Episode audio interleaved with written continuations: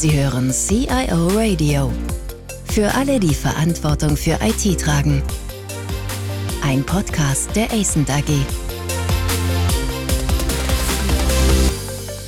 Mein Name ist Olaf Röper. Hallo, liebe Zuhörerinnen und Zuhörer. Wir haben uns ja vorgenommen, Hilfe zu aktuellen IT-Themen, praxistaugliche Hinweise zu geben. Das Thema heute ist Governance. Jetzt wird der ein oder andere sagen, Governance, das ist ein Dauerbrenner. Ist eigentlich aber auf der anderen Seite auch eine Dauerherausforderung. Nun, wir haben aber heute durch die Digitalisierung durchaus veränderte Anforderungen, möglicherweise auch an Governance. Und es gibt auch so eine Art Standortverschiebung der IT, weg von zentralen IT-Organisationen hin in die Fachbereiche. Auch das muss ja seinen Niederschlag in Governance finden. Sie sind von uns ja gewohnt, dass wir zu solchen Themen immer sehr kluge Köpfe als Gesprächspartner gewinnen können. Und zwar Köpfe aus Praxis und Wissenschaft. Meistens sind das, wie in diesem Fall auch, kluge Köpfe, mit denen ACENT fachliche Themen austauscht.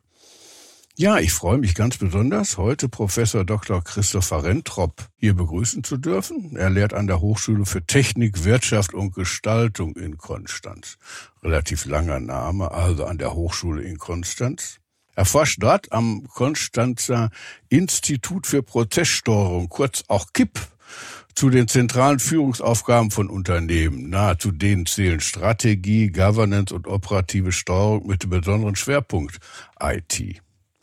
Er ist dazu Mitbegründer des Spin-offs Bitco 3, das Wissenschaft und Praxis miteinander verbindet. Christopher Rentrop greift immer wieder Themen aus dem IT-Spektrum auf, die von unternehmerischer Relevanz sind. Zum Beispiel das Thema Schatten-IT, und nun Adaptive Governance. Kennt er doch die kritischen Herausforderungen durch seine Tätigkeit als CFO an der Gesellschaft der ThyssenKrupp Elevator aus erster Hand. Ich freue mich sehr auf dieses Gespräch. Herzlich willkommen, Professor Rentrop. Hallo, Herr Rüpper. Vielen Dank für die Einladung und vielen Dank auch für die einleitenden Worte. Ich freue mich auf das Gespräch. Ja, dann schauen wir doch mal, warum ist Governance eigentlich so wichtig? Für eine IT-Organisation. Nein, falsch formuliert. Für IT-Organisationen, die dem Unternehmenszweck folgen wollen. Governance ist eben die Grundvoraussetzung für den Erfolg und für den, ja, wie nennt man das immer so schön, für den Wertbeitrag der IT. Nur wenn die Entscheidungssysteme wirklich funktionieren, und darum geht es ja bei Governance, können am Ende auch gute Entscheidungen getroffen werden. Ansonsten bleibt eben vieles Zufall und dann sind wir mit der IT eben nicht so erfolgreich. Und von daher ist es zentral, wirklich da gut aufgestellt zu sein. Und wir sehen eben auch, wenn wir keine gute Governance haben, dann gibt es eben klassische Symptome, an denen man diese Governance-Defizite eben auch feststellen kann. Sagen Sie mal ein paar Symptome. Das Klassische ist eben, dass Fachbereiche IT jeweils voneinander enttäuscht sind. Ja, also die IT beschwert sich, das Business kommt immer schon mit fertigen Lösungen unterm Arm und will die dann nur noch implementiert haben. Die Fachbereiche beschweren sich und sagen, die IT ist so langsam und baut nur Systeme, die wir sowieso nicht gebrauchen können. Wenn man zerfledderte Architekturen hat, hohe Redundanzen und so weiter, das sind alles typische Symptome für Governance-Defizite. Ja, prima. Aber wie macht man es denn eigentlich richtig? Aber das soll ja das Gespräch ein bisschen ergeben jetzt an der Stelle. In diesem veränderten Umfeld hat die Digitalisierung grundsätzlichen Einfluss auf die Grundprinzipien von Governance? Will sagen, haben sich die Anforderungen in den letzten Jahren da deutlich verändert, verschoben? Also die Grundprinzipien von Governance bleiben natürlich. Also wenn man jetzt ein bisschen akademisch ausholen darf, Governance brauche ich dann, wenn ich ein kollektives Entscheidungsproblem habe. Jetzt ist es aber natürlich so, dass durch die Digitalisierung die IT immer stärker in die Fachbereiche reingreift. Sozusagen dieses kollektive Entscheidungsproblem wird ständig größer. Ich muss andere Stakeholder mit einbinden und ich muss sie in viel, viel mehr Entscheidungen mit einbinden. Und dadurch, dass es auch so tiefgreifend da reingeht, werden natürlich auch Fehlentscheidungen immer gravierender. Das heißt also, das Grundprinzip hat sich nicht geändert, aber die Bedeutung und die Auswirkungen, die ändern sich jetzt mit der Zeit. Welche grundsätzlichen Komponenten muss ich denn einer Governance zurechnen? Also im einfachsten Fall, als wir damit anfingen, vor vielen, vielen Jahren Governance ja einzuführen, ging es darum, und du darfst keine PCs benutzen. Oder du darfst dieses und jenes nicht tun. Also eigentlich so ein Verbotskatalog an der Stelle. Das ist dann später abgelöst worden durch solche Kollaborationstools oder Institute. Welches sind denn aus Ihrer Sicht die wesentlichen Kernelemente von Governance? Das grundlegende Kernelement, und das ist auch das, was in vielen Unternehmen einfach fehlt, und das mag jetzt ein bisschen esoterisch klingen, ist ein gemeinsames Wertesystem zur Bedeutung der Informationstechnologie für das Unternehmen und zur Rolle, die die IT-Abteilung in dem ganzen Kontext spielt. Dieses gemeinsame Wertesystem von allen Beteiligten ist das Fundament der Governance. Denn das Problem ist, wenn ich solche Regeln aufsetze, ob das jetzt Verbotsregeln sind oder Prozesse für ein Demand-Management oder sowas, dann brauchen die trotzdem noch so einen gewissen gemeinsamen Kit. Ja, denn nur mit Regeln kann ich solche komplexe Systeme nicht steuern. Da wird jeder immer seinen Ausweg suchen, seinen Vorteil suchen. Und nur dann, wenn ich wirklich auch ein gemeinsames Wertesystem habe, dann kann ich auch wirklich gute gemeinsame Entscheidungen treffen und bin eben zu Kompromissen bereit. Und das ist nun mal das Wesen jeder Governance, Ausgleich zu schaffen zwischen den Beteiligten. Gemeinsames Wertesystem heißt gemeinsames Verständnis zu wesentlichen Fragen. Wie erreiche ich so ein gemeinsames Verständnis? Die Antwort darauf ist so einfach wie schwierig. Dialog, Austausch, Gespräche.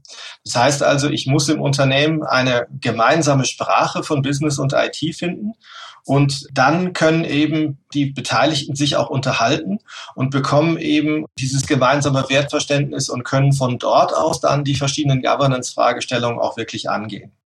Gemeinsame Sprache. Wendet sich das jetzt nur gegen die ITler, die immer noch im Glasturm ihrer Abkürzung sitzen, äh, damit da möglichst keiner reinreden kann, oder ist damit mehr gemeint? Nein, da ist mehr mit gemeint. Es geht dabei auch, also wenn man schon Kritik verteilen will, dann geht das auch ans Business, was eben nicht erklären kann, was die Bedeutung von IT ist und eben auch zu wenig über die Folgen der eigenen Entscheidungen versteht. Von daher brauchen wir ja eben genau diese Brücke zwischen den Beteiligten, damit also die IT-Seite verstehen kann, warum sind bestimmte Aspekte für das Business so wichtig, welche Dinge sind zu priorisieren und auf der anderen Seite, damit das Business aber eben auch verstehen kann, was hängt denn da eigentlich technologisch hinten dran? Was ist denn der Beitrag von IT für mein Geschäft? Und daraus lassen sich Dinge ableiten für Integration, für Standardisierung, für Priorisierung. Und wir merken eben aus den Gesprächen und aus den Projekten, die wir in der Praxis machen, dass dann das gegenseitige Verständnis für die Sorgen und Nöte deutlich besser wird. Welche Institute sind geeignet, um die Menschen aus dem Fachbereich und aus der IT zusammenzubringen, sodass sie im Gespräch das entwickeln können, was Sie gerade beschrieben haben? Also ich muss eben einen kontinuierlichen Dialog aufsetzen zwischen Business und IT. Das also, wir sehen es ja in vielen Unternehmen, wann begegnen sich diese beiden Beteiligten überhaupt? Das ist dann oftmals einmal nur über den Helpdesk dass ich also, wenn ich jetzt ein Problem mit meinem Drucker habe, dann habe ich mit der IT zu tun. Und vielleicht dann nochmal, wenn ich jetzt Glück oder Pech gehabt habe, in ein Projekt reinzurutschen, dann habe ich innerhalb des Projekts mit der IT zu tun. Wir brauchen aber etwas, was darüber hinausgeht, was langfristig einen etwas größeren Blick auf das ganze Thema hat und dann eben sagt, okay, was tue ich eigentlich den ganzen Tag als Unternehmen? Wo ist meine Wertschöpfung und wo ist der Beitrag der IT dazu? Und aus diesem Dialog heraus kann ich eben ganz, ganz viele Teilfragen dann hinterher angehen. Was halten Sie in dem Kontext oder wie beurteilen Sie solche Steering Committees, die es ja in vielen Unternehmen, gerade auch in großen Unternehmen gibt, die dieses formalisieren wollen, dieses Gespräch, diese Entscheidungsfindung? Die sind natürlich sinnvoll, die braucht es auch. Wir erleben aber auch in vielen Unternehmen, dass die von dem operativen Geschäft dann zu weit weg sind. Also es fehlt dann einfach die Detailebene, um wirklich den konkreten Wertbeitrag, den konkreten Nutzen der IT auf das Business zu bewerten. Wir haben da die Erfahrung gemacht, dass es dort eben die Ebene der Vice Presidents, der Bereichsleiter braucht, die auf der einen Seite noch gut genug über das Geschäft Bescheid wissen, auf der anderen Seite aber auch schon ja wirklich grundlegende strategische Entscheidungen treffen können. Wenn ich nur ein Gesamtsteering-Komitee auf Unternehmensleitungsebene habe, ist es oftmals von den konkreten Entscheidungen zu weit weg. Ja, ich glaube, wir haben, waren ja beide mal in einem Konzernunternehmen. Das trifft es dann wohl, glaube ich, leider Gottes an der Stelle. Aber dieses Gespräch bedingt natürlich schon, dass ich meine eigenen Interessen ein klein wenig hintanstelle. Ja, jeder in den Fachbereichen hat eigene Interessen und leider Gottes ist es so. Also ich, ich sage das jetzt, Sie kennen das wahrscheinlich nicht, aber aus meiner Erfahrung ist es dann schon so, dass man dann immer Schuldige sucht. Ja, und die Positionierung der Schuldigen ist dann in manchen Fällen relativ einfach. Es ist zumindest immer der andere. Und das ist auch keine gute Basis für ein fruchtbares Gespräch. Gut, aber vielleicht doch nochmal zurück zu unserem eigentlichen Thema, Adaptive oder Adaptive Governance. Was ist der Unterschied? Was sind die Merkmale? Was ist da anders? Worauf muss ich achten? Das setzt jetzt auf das Grundbild, was ich, von dem ich gerade gesprochen habe, setzt das auf. Und es geht bei der Adaptive Governance eben darum, dass wir uns von diesem alten traditionellen Bild lösen müssen. Dieses traditionelle Bild der Zusammenarbeit zwischen Business und IT sagt nämlich, der Fachbereich definiert Anforderungen und die IT setzt um und betreibt dann die Systeme. Und das entspricht ja nicht der Wahrheit. Ja, das heißt also, aus der Schatten-IT-Forschung heraus konnten wir ja aufzeigen, dass es jede Menge Anwendungen gibt, die in den Fachbereichen selbst betrieben werden. Und vor allem, da könnte man auch sagen, na gut, das ist ja auch böse und schlecht, die Schatten-IT. Wir konnten aber eben auch zeigen, dass diese Anwendungen im Fachbereich richtig aufgehoben sind. Das heißt, dass diese Anwendungen dort nicht an die IT übergehen sollten. Und das führt eben zu der Erkenntnis, dass die Governance, die Verantwortungsaufteilung zwischen Business und IT eben keine horizontale Linie ist, ja, wo oben Anforderungen und unten Entwicklung und Betrieb ist, sondern dass wir das servicebasiert und eben adaptiv für jeden Service machen müssen, je nachdem, welche Kriterien dieser Service erfüllt. Du sag ich mal, als alter CIO, alles schön, aber wer achtet auf Architektur? Wer achtet auf Security? Wer achtet darauf, dass das dann alles irgendwo zusammenpasst? Also so nebeneinander herzumachen, scheint nicht das Mittel der Wahl zu sein. Nein, natürlich nicht. Also dann wären wir ja bei der Schatten-IT nur zu sagen, okay, ihr dürft machen, was ihr wollt. Darum kann es natürlich nicht gehen. Sondern genau dafür dient ja eben auch wieder dieses Gespräch, was ich vorhin skizziert habe. Das heißt also, darüber wird ja die Architektur definiert, zu sagen, also für welchen Anwendungsbereich soll eigentlich der Fachbereich das in Eigenregie machen? Ja, also das ist ja die erste Frage einer adaptiven Governance. Welche Services darf der Fachbereich selbst betreiben?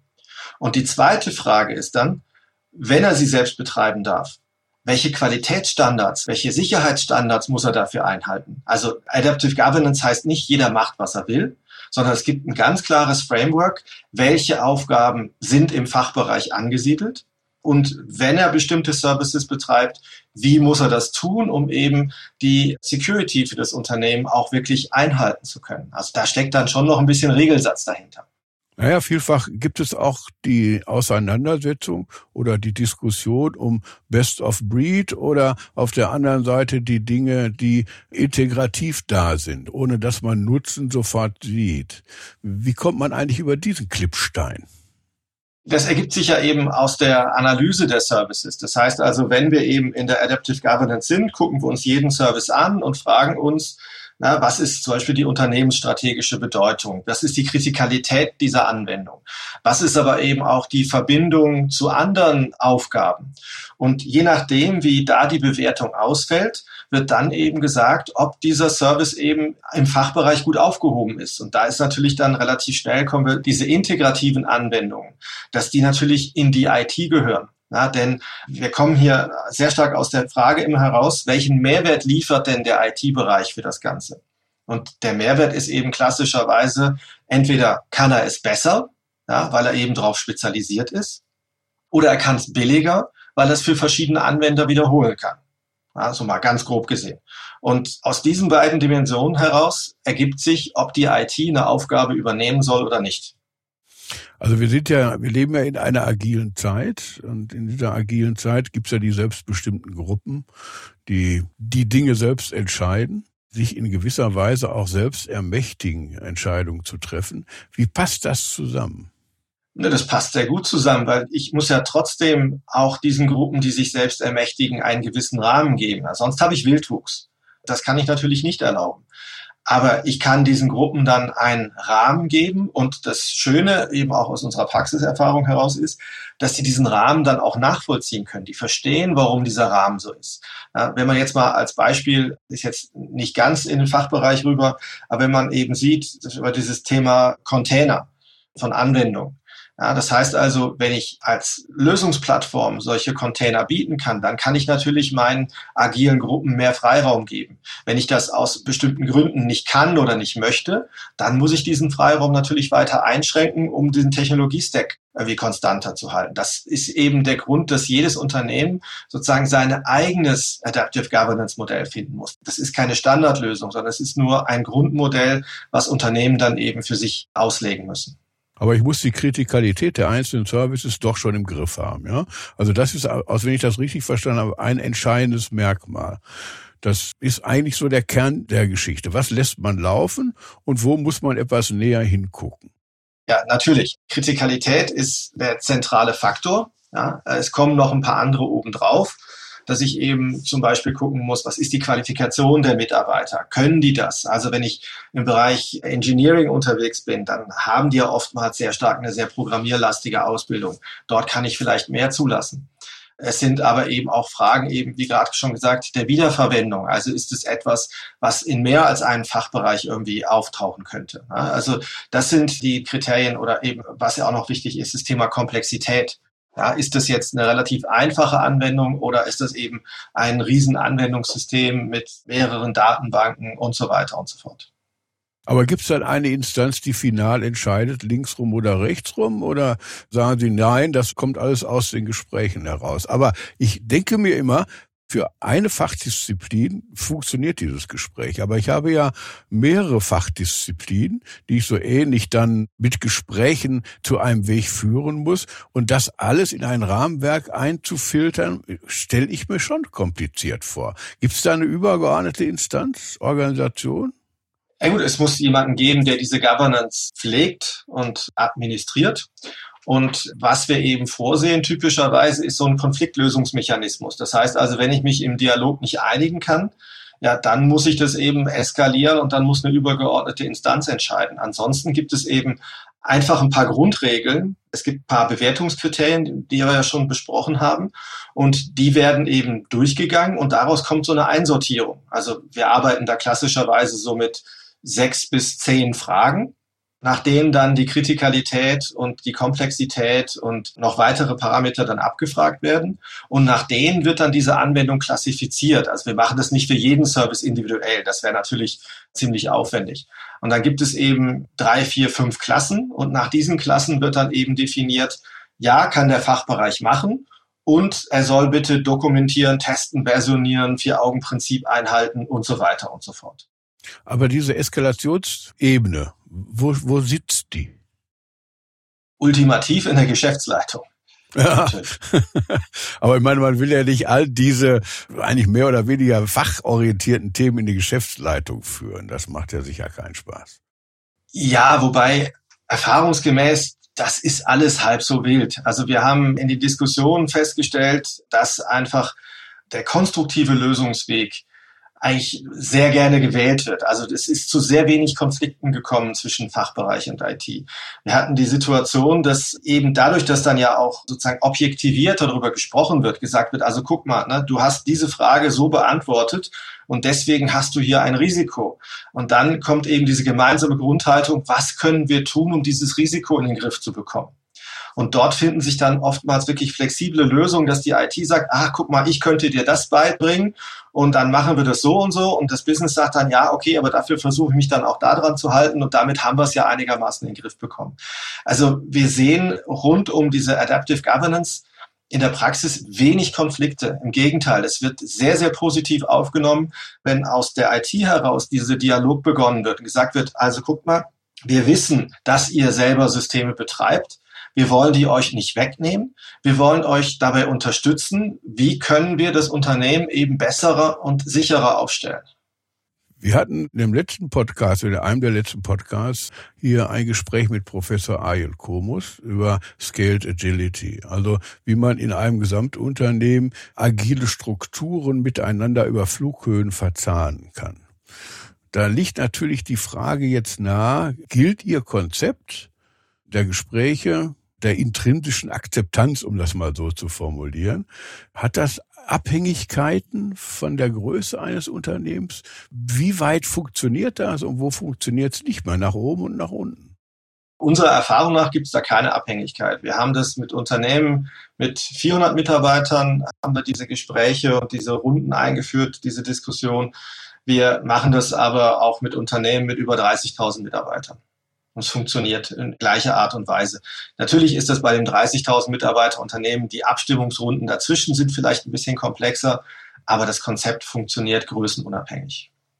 Herr Rentrop, wichtig ist doch immer, wie starte ich eigentlich, wenn ich die richtige Governance für mein Unternehmen finden will?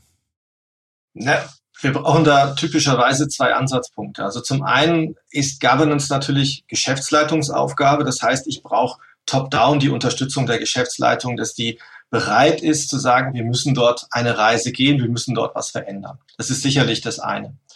Auf der anderen Seite hat sich es aber auch in der Praxis wirklich gezeigt, dass ein Bottom-up-Ansatz, ein Bottom-up-Vorgehen sehr wichtig sein kann dabei. Und das heißt, ich muss einfach mit Leuten anfangen in den Fachbereichen, die schon ja einen gewissen Reifegrad für den Dialog haben, die eine gewisse Nähe zur IT aufweisen und mit denen beginne ich den Dialog und schaffe damit einfach Erfolgsstories, mit denen ich dann auch die anderen, die vielleicht etwas zurückhaltender sind, dann auch überzeugen kann. Ja, wir kommen fast zum Ende unseres Gespräches. Gibt es jetzt einen Aspekt, den wir in dem Gespräch aus Ihrer Sicht nicht richtig gewürdigt haben? Eine Frage wäre natürlich das Thema Erfolgsmessung. Also wenn ich Governance adaptiv oder aktiv auch gestalten will, dann muss ich mich natürlich eben fragen, ja, wie kann ich denn nachweisen, dass es funktioniert? Da sind wir bei diesem uralten Problem der Messbarkeit von IT, was leider eben nicht so gut funktioniert. Aber was im speziell auf Governance eben darauf hinausläuft, dass wir einfach subjektive Bewertungen vornehmen müssen. Das heißt, wir müssen die Stakeholder fragen, wie zufrieden seid ihr mit dem Prozess? Wie zufrieden seid ihr mit den Ergebnissen? Und dann zeigt sich eben auch aus den Projekten, die wir gemacht haben, dass die Zufriedenheit durch den Dialog sehr, sehr stark ansteigt. Also dass wirklich das Feedback von allen Beteiligten eben grundsätzlich positiv ist. Ja, ein wunderbares Schlusswort. Herr Professor Rentrop, bedanke mich recht herzlich, dass Sie Ihre Ideen, Ihre Konzepte, aber auch Ihre Erfahrungen mit uns geteilt haben. Vielen Dank. Vielen Dank für das Gespräch. Vielen Dank fürs Zuhören. Mehr Informationen zu diesem Podcast finden Sie unter cioradio.de.